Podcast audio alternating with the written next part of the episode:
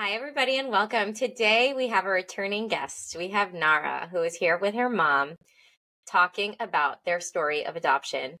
Um, and today I want to delve deeper into Nara's story of how she was able to embrace her ADHD, her background, her story, um, to be standing in her light today. Um, Nara, you have been such an inspiration to me, and I have learned so much from you and your willingness, I guess, to really um, kind of be completely honest and attuned to who you are and embrace it and show up with it and like do the hard stuff. So I would love to hear um, about what that's been like for you and how you got to where you are now. Well, first of all, Messi, you're just as much as an inspiration to me. Thank you for having me back. Um, it takes a, a, village, as they say, to do this stuff, and you're a part of that tribe, an NHA tribe. So thank you for what you do and putting your voice out there. So, um, so to answer your question, I was thinking about this earlier in the week and kind of been pondering what I wanted to say. And I actually have to go back a little bit because I was thinking about labels and I was thinking about the global summit talk that I did about ADHD. And to answer that, I really have to go back to labels because I actually didn't know I had ADHD until I was in my mid to late 20s. Um, so I went through most of that time not really understanding why my brain was doing what it was doing. Um, but prior to even knowing that, I had all these other labels that were kind of attached to me. Um, so I was a kid, you know, that was loud and obnoxious and all this other stuff. I was adopted. I had some trauma history from growing up in Russia. And like there was all these things that were kind of stuck to me. You know, I was stupid in school. I had an IEP, special ed kid, you know, that kind of stuff. So I was thinking about that. And I think ADHD, weirdly enough, was like the catalyst to help me with that acceptance piece. Like I wasn't, I was not the person I am sitting in front of you. Um, and I was kind of a like a chameleon, I guess. Like I just kind of blended in with whatever I needed to be. Um, so when I got the ADHD diagnosis, I was like, great, another label. Are you kidding me? Like, I, it just was. It was so like almost soul crushing to me. And I remember sitting there in front of my doctor going, I'm literally just a list of words to somebody. Like, I'm not even a person. And it was just like your face. It was like it, i just felt so defeated. And i was like really? Just another label? So that was kind of the beginning of like i can't keep doing what i'm doing. Um, and my mom dorothy who's also an advanced trainer she went and did nha i was in high school. I didn't really buy into it at that time. And here i am like in my mid 20s and i was like there was something to this nha thing. Like i'm gonna have to baby step my way back out of this hole that i was in in my 20s and that's kind of how it started. Um so i got on medication and i know that's a kind of a hot topic but what i want to say about that is like i needed the medication. I mean it was like a night and day difference. I went from barely making it through high school and parts of college and i've now graduated with a 4.0 gpa with a master's degree and not that medication did all that but it it helped me organize my brain and all those symptoms impulsivity not being able to organize hyper focused, all these things that people kind of know about ADHD, it shows up differently in women. I'm going to say another hot thing. It's just, it's under, underdiagnosed in women because it shows up different. And I was one of those statistics. And so having that like understanding and education was really the beginning bit of it. But it was actually really NHA and the inner work of that, of like baby stepping my way into that acceptance that I think made all the difference. Um, and I started small. Like if I got out of out of bed and you know did everything in my calendar that day, that was what I recognized myself for. If I was off track, it was a forgiveness thing. That's my one of my favorite things about NHA. It kind of gives you that reset. Um, and then I had to find things that worked for me, you know, in terms of being able to navigate my day and you know, my brain was now different on medication. I was a different person. I had done a lot of therapy. So, what did that mean? Like, I kind of had a crisis at 25 um, of what does that all mean now that I'm doing what I'm doing? Um, and I really think it was just recognizing that I wasn't my symptoms. I don't know if that makes sense to put it that way, but I, I had to start like almost unidentifying with those things that I had been told my whole life. Yeah. Wow, that's incredible. And thank you for saying it all as it is and all the hot topics. Like you said, something that I love so much that you said that jumped out at me is that idea that on a day that you got up and you did everything on your calendar, that was what you recognized for the day. You know, I got up and I did everything. I was so efficient and effective and everything. And then on a day that you didn't, then it was the greatness of forgiveness that you were able to have compassion for yourself and hold space for the fact that you're human and you're not you didn't do everything you would have liked to do and that that's what you get to recognize and that like it's a duality but it's not because it's also just the singular focus on i am going to believe in my beauty and my greatness. I'm going to believe in my um in my being on purpose and all of me and everything going on being on purpose and i'm going to believe in seeing what's right about me and energizing that. And so wherever and however and whatever that looks like that's where i'm going to be. Um and i'd love to hear like within you like how did that start to change? Or like what was it like inside your brain or heart before you were speaking to yourself that way? And like how did that kind of change what was going on inside? Well, I think it was like almost like a reframing because all those things like being disorganized and time management problems and like hyper focus and being restless and like execution like I know the steps. I know what I want to do, not always the right order of how I need to get there.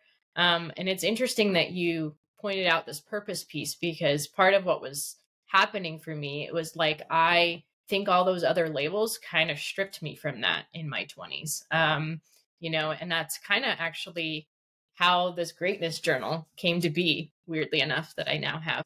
Um, and essentially, what it is, I kind of didn't know that I was using this in my own head, but I had it's a chart, and it's like I'll read from it. It says like recognize and reflect, claim a greatness for the day, greatness that you uh, that was seen in you by others, like if you're doing this in a family, and intention for the upcoming week. So that was kind of what I did with myself. Um, and it was just that understanding again that i wasn't my labels um, and that it really those labels actually cost me myself and my acceptance i think is what i would say. It cost me that inner wealth like i just didn't have it um, just because of the way that my life had been um, but it was just like those little deposits over time. And there were people that also helped out. It wasn't this was not a singular journey. Um, i had people around me that also were supporting what i was doing and i think that's important to kind of mentioned because this isn't I didn't just do this on my own. Um, and it wasn't always pretty. That's the other thing. It was really hard at times. There were times that I did not want to go and do the thing and, you know, NHA myself and Sarah myself. Like there were days I did not feel worthy of it, but I did it anyway. And I think that's the thing I also like about NHA is it it makes it easier to stick with because there is that framework.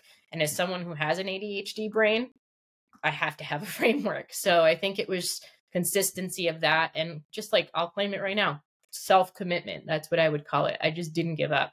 Um, and over time like it it started to kind of seep in and I found ways to navigate my life differently and um, you know saying when I'm not doing well. I think it's just being honest about what is as you said. So yeah, yeah. it wasn't always pretty though. For somebody who's now struggling with that idea of I I'm this and I'm that, I'm the other, you know, all my lists um, I think so many people can relate to that in, and in different ways, even if it's not diagnosis or traumas or past, you know, stories, it's labels of like shoulds or roles or like, but I have to because I'm a mom, but I have to because I'm a teacher, but I have to because I'm a this, because I'm a that. And it's like life is all being told to me. Life is all put on me versus like, what do I want or where do I go or who am I, you know? So I, right. I'm I'm curious like if you could answer to who are you then? You know, like, so that was you, or, or at least that's who you thought you were. That's how you lived. That's how you operated. That was your definition. And now through this work, you say things have shifted. So, like, who is Nara? How did you find her? And what does she look like? You know? Well, I never, I'll be honest, I never thought I would be doing NHA in this capacity. I never thought I was going to write a book, like ever in my life. Like, that was, I'm a poet by nature, and I, you know, but I never thought I would put it out here in the world. I never thought I'd do any sort of public speaking. Like that's a new thing for me. Um, so taking risks. I mean, I've taken other risks in my life, but this is different. Um, and I think for me, I really keep like you were talking about other people. I have to know what my stand one is, what my stand two is, and what my clarity is. So if it doesn't fit within one of those categories, and it's the same thing with the medication, I will stop taking medication the moment that it doesn't allow me to live out what I want to do and my purpose. The medication doesn't get the credit, I think, as Howard would say. I get the credit, but the medication helps me live in such a way that I can then live that greatness out loud and my purpose out loud. And if that's not happening every time I go to a med check, my doctor and I are going to have a different conversation. Maybe it needs to be a different dosage. Maybe it needs to be a different medication. And I really have to catch myself and reset all the time of like, this is how it needs to be done, or this is what I should do. Um, and that's hard with like society, you know, bombarding all of us with all those messages, but it's having that like self clarity and those like one, two, and three stands. And then being able to communicate that with people around me in a compassionate but like kind of firm way. Um, and it's okay to say no. Like I've learned that now in my 30s, and that's really hard to do. Um, so, you know, I'm a person that's just like everybody else. I'm figuring it out as I go, um, and it's not perfect. And, you know, I'm funny, I'm intuitive, I'm creative. Um, I'm all these different things. Like it's so many more labels than what's under this umbrella of ADHD. And I think I'm still discovering those things um, as I go. Um, but yeah, I'm just me and I'm I'm learning to love every facet that there is. Oh, I love that so much. Yay. um and I I I also like I feel that stand 1, stand 2 and stand 3 it's almost like that idea of that beginning of I'm not my labels, I'm not my, mm-hmm. you know, list is that stand 1. Absolutely no. Like I refuse to limit myself to just being all these problems that need fixing or all these problems that need to there's always something going right there is yes. And then that stand two is like okay well then who that gives me permission to then find out like well then what's here? you know and absolutely seeing that right stuff and absolutely appreciating it and going with whatever it is that forgiveness or that you know efficiency. Um and then that clarity of um, this is the way I want to live, and I have a right to do that. Like I have a right to be happy with who I am. I have a right to like who I am. I have a right to be okay with who I am, and I have a right to live out how I, the life I want to live as I am with all of it and do what works. Like you're saying, medicine's helping. I deserve help. I'm allowed to have mm-hmm. help. It, like it doesn't have to be hard, you know, and it's not helping. Okay, then goodbye. I don't need to listen to anybody, you know, who's telling me otherwise. It's that permission to turn inwards and say, no, this right here, this is this is who I am. This is what I get to live by. Um yeah. So tell me a little bit about you you kind of touched on it a drop, some of that pushback it sounds like from just as you're kind of evolving into this full permission to be you and do what you want and take these risks and maybe show up differently in the world. Um kind of gaining your voice and your no um was there pushback? Was it hard? Did you have, you know, what was that like? I mean, I think it depends on the domain that it's in. But one thing that I've kind of learned through just fumbling, uh, I'm I'm the greatness of fumbling through this, um, is the clearer that I get, it helps other people around me. So even if there was pushback, I don't know if it was so much pushback as people realized that maybe I was different. And so, what does that mean for my relationship? Because that's what NHA is it's a relationship model. Um, and so, I think it was more of a reorientation for me and the people in my life. And what does that mean and how we interact? I don't think it was, I think the pushback, honestly, was probably more from myself, um, you know, because I'm my worst critic, as a lot of people probably can relate to. Um, but I think it was more of a reorientation point. And then the people that no longer, let's say, fit in my life, they kind of fell away. Um, my relationships are healthier. I'm healthier.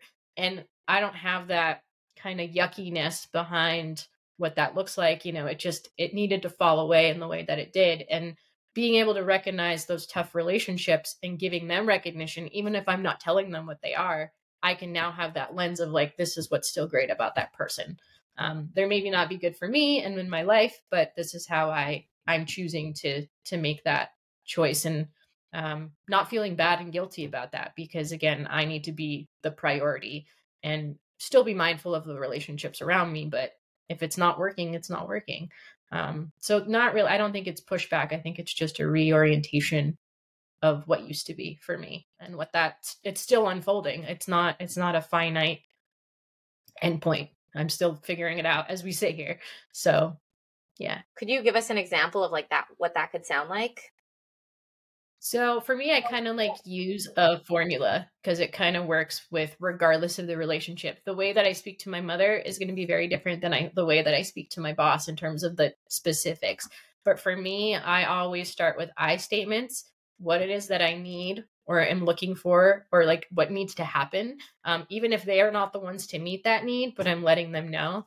Um, so X is happening. I need, or you know, this is what I and this is this is the time frame of which that's going to happen and i give the time frame for someone like myself with adhd for that accountability factor and then when a person let's say somebody is pushing my boundaries and i've said no i can then go back and reference remember when i gave you you know remember when we talked about xyz and i needed this and this is what i please please respect that. And if you can't let if for some reason they can't letting them know what the consequence is to use nha language. Not in a mean way but you know when i say i need to get off the phone and you want to keep talking and i keep saying i need to go i'm going to hang up and say i'll talk to you later. And it's i mean that's a very benign example but it's it's clear. And i think it's knowing that clarity and then there are times um maybe i think i know what i want and then it's changed or maybe i've gotten more clarity I feel like it's then my responsibility to go back to that relationship and say, you know what, I told you this, but really what I what I need now, or you know, I've recognized that this has shifted for me. Again, those I statements and being able to communicate that and say, you know, apologies if they're needed. Um, and I think that helps people open up to to be open to have that conversation. Um, and I had to learn how to do that. This is not something that it was natural to me to to speak in this way um, as my mother will probably tell you if she watches this. Um, but that's that's what I have learned that I need that kind of formula so that I can navigate my relationships with people.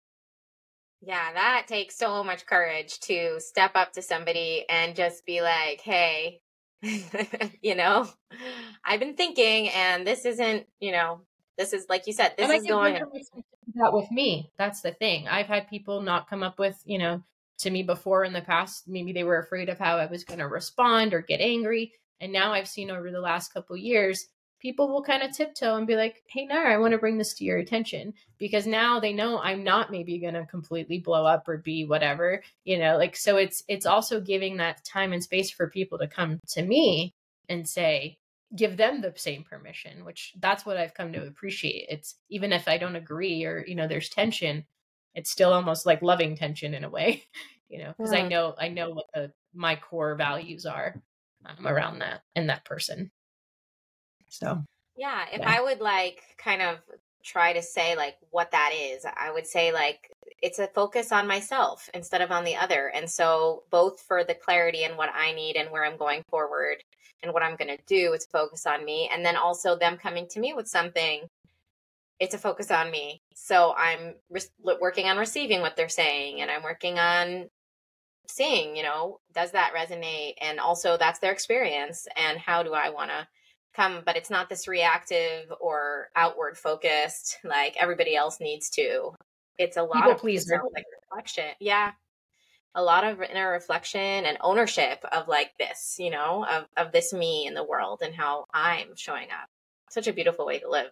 So I'm wondering if we can backtrack to before that boundary setting, before I'm going over to someone saying, hey, this is what's going on. You know, what does that process look like to get to that clarity? Like maybe there's a, maybe you're feeling, mm-hmm. Um, I don't know, I guess I can speak for myself. Usually what happens for me when something needs to change, I'm starting to feel resentful or I'm starting to feel really like a tired that's like a bone tired, like an emotional tired, or like everything, like just so, um, what's the word? Like empty, like, um, like zero resources. Right. I don't know the exact words not coming to me, but just so like it, like I can't, I don't have anything, you know. And then it's like this. So what does that look like to from the like? How do you? What do you realize is what what what what's the catalyst for change? How and then how do you process what that change needs to look like? How do you get there to that clarity?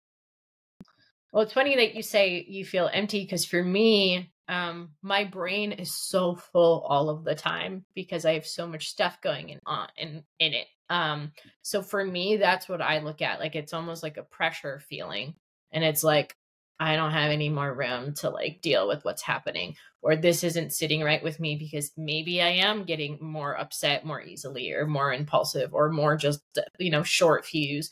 And so ironically I have to kind of almost gauge my own responses um, and that's kind of like my my little radar of saying, you know what, something's not right here.